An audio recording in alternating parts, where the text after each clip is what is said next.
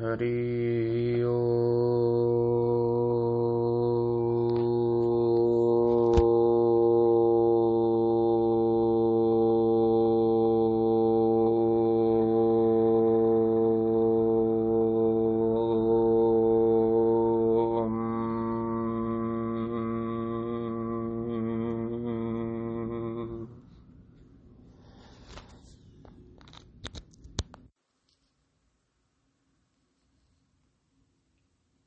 वशिष्ठ जी बोले, हे राम जी, यह चित्त परम ब्रह्म से उपजा है स्वात्म रूप है और आत्म रूप भी नहीं। जैसे समुद्र से तरंग तन्मय और भिन्न होते, तैसे ही चित्त है। जो ज्ञानवान है, उनको चित्त ब्रह्म रूप ही है, कुछ भिन्न नहीं। जैसे जिसको जल का ज्ञान है, उसको तरंग भी जल रूप भासते हैं, और जो ज्ञान से रहित है, उनको मन, संसार भ्रम का कारण है। जैसे जिसको जल का ज्ञान नहीं, उसको भिन्न भिन्न तरंग भासते हैं, तैसे ही अज्ञानी को भिन्न भिन्न जगत भासता है। और ज्ञानवान को केवल ब्रह्म सत्ता ही भासती है। हे राम जी, ज्ञानवान अज्ञानी के उपदेश के निमित्त वेद कल्पते हैं। अपनी दृष्टि में उनको सर्व ब्रह्म ही भासता है। मन आदि भी जो तुमको भासते हैं, वे ब्रह्म से भिन्न नहीं, अनन्य और शक्ति रूप है। उससे अन्य कोई पदार्थ नहीं। सर्वशक्ति पर ब्रह्म नित्य और सर्व और से पूर्ण अविनाशी है और सब ही ब्रह्म सत्ता में है। सर्व शक्तिमान आत्मा है। जैसी उसको रुचि है, वही शक्ति प्रत्यक्ष होती है और सर्व शक्ति रूप होकर फली है। जीवों में चेतन शक्ति ज्ञान, वायु में स्पंदता, पत्थर में जड़ता, जल में द्रवता, अग्नि में तेज, आकाश में शून्यता, स्वर्ग में भाव, काल में नाम, शोक में शोक, मुदिता में आनंद, वीरों में वीर, सर्ग के उपजाने में उत्पत्ति और कल्प के अंत में नाश, शक्ति आदि जो कुछ भाव, अभाव, शक्ति है, सो सब ब्रह्म ही की है। जैसे फूल, फल, बेल, पत्र, शाखा, वृक्ष, विस्तार, बीज के अंदर होता है, तैसे ही सब जगत ब्रह्म में स्थित होता है और जीव चित और मन आदि भी ब्रह्म ही में स्थित है। हे राम जी, जैसे वसंत ऋतु में एक ही रस, नाना प्रकार के फूल, फल, टहनियों सहित बहुत रूपों को तरता है, तैसे ही एक ही आकाश ब्रह्म चैत्यता से जगत रूप हो भासता है और उसमें देश, कालादिक कोई विचित्रता नहीं, संपूर्ण जगत वही रूप है। वह ब्रह्मात्मा सर्वज्ञ, नित्य उदित और बृहद्रूप है। हे रामचंद्र, उसी की मनन कलना मन कहती है। जैसे आकाश में आँख से तरुवरे और सूर्य की किरणों में जल भासता है, तैसे ही आत्मा में मन है। हे राम जी ब्रह्म में चित मन का रूप है और वह मन ब्रह्म की शक्ति रूप है। इस कारण ब्रह्म से भिन्न नहीं, ब्रह्म ही है। ब्रह्म से भिन्न कल्पना करना अज्ञानता है।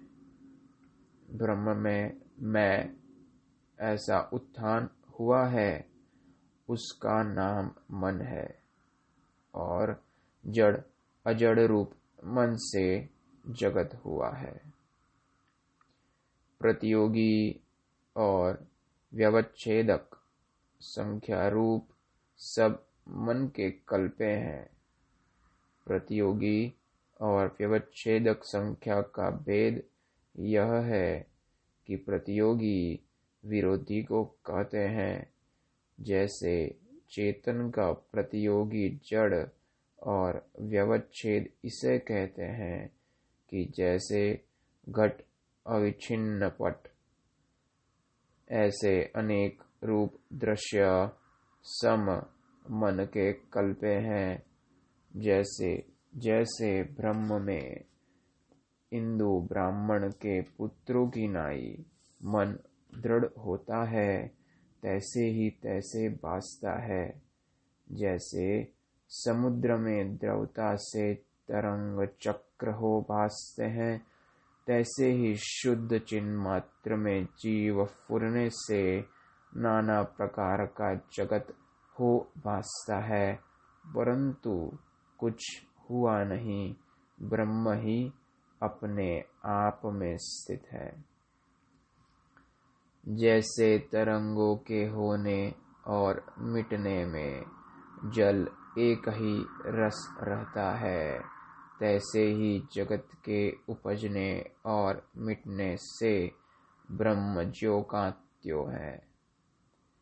जैसे सूर्य की किरणों में दृढ़ तेज से जल भासता है, तैसे ही आत्म तत्व में विचित्रता भासती है, परंतु सदा अपने आप में स्थित है। हे राम जी, कारण, कर्म और कर्ता, जन्म, मरणादिक जो कुछ भाष्य है सो सब ब्रह्म रूप है। ब्रह्म से भिन्न कुछ नहीं और आत्मा शुद्ध रूप है। उसमें न लोभ है, न मोह है और न तृष्णा है, क्योंकि अद्वैत रूप और सर्वात्मा है। जैसे सुवर्ण से नाना प्रकार के भूषण हो भासते हैं तैसे ही ब्रह्म से जगत हो भासता है। जो ज्ञानवान पुरुष है, उसको सदा ऐसे ही भासता है। और जो अज्ञानी है, उसको भिन्न भिन्न कल्पना भासती है। जैसे किसी का बांधव दूर देश से चिरकाल पीछे आवे तो वह देश काल के व्यवधान से बांधव को भी अबांधव जानता है, तैसे ही अज्ञान के व्यवधान से जीव अभिन्न रूप, आत्मा को भिन्न रूप जानता है। जैसे आकाश में दूसरा चंद्रमा ब्रह्म से वास्ता है, तैसे ही सत्य असत्य मन आत्मा में वास्ता है। उस मन ने शब्द, अर्थ, भिन्न भिन्न कल्पना रची है, पर आत्म तत्व सदा अपने आप में स्थित है और उसमें बंद मोक्ष कल्पना का अभाव है।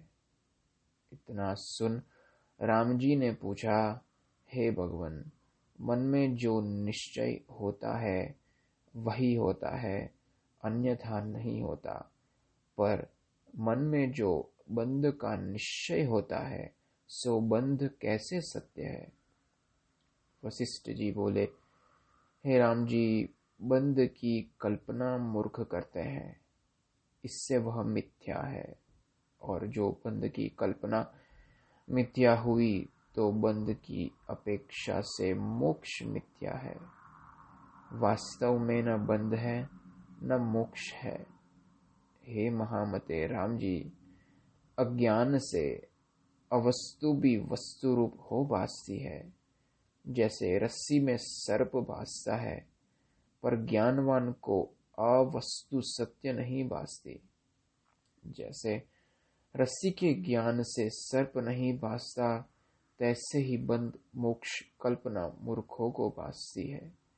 ज्ञानवान को बंद मोक्ष कल्पना कोई नहीं। हे राम जी आदि परमात्मा से मन उपजा है। उसने ही बंद और मोक्ष मोह से कल्पा है और फिर दृश्य प्रपंच को रचा है। वह प्रपंच कल्पना मात्र है और बालक की कथावत मूर्खों को रुचता है। अर्थात जो विचार से रहित है, उनको यह जगत सत्य भासता है।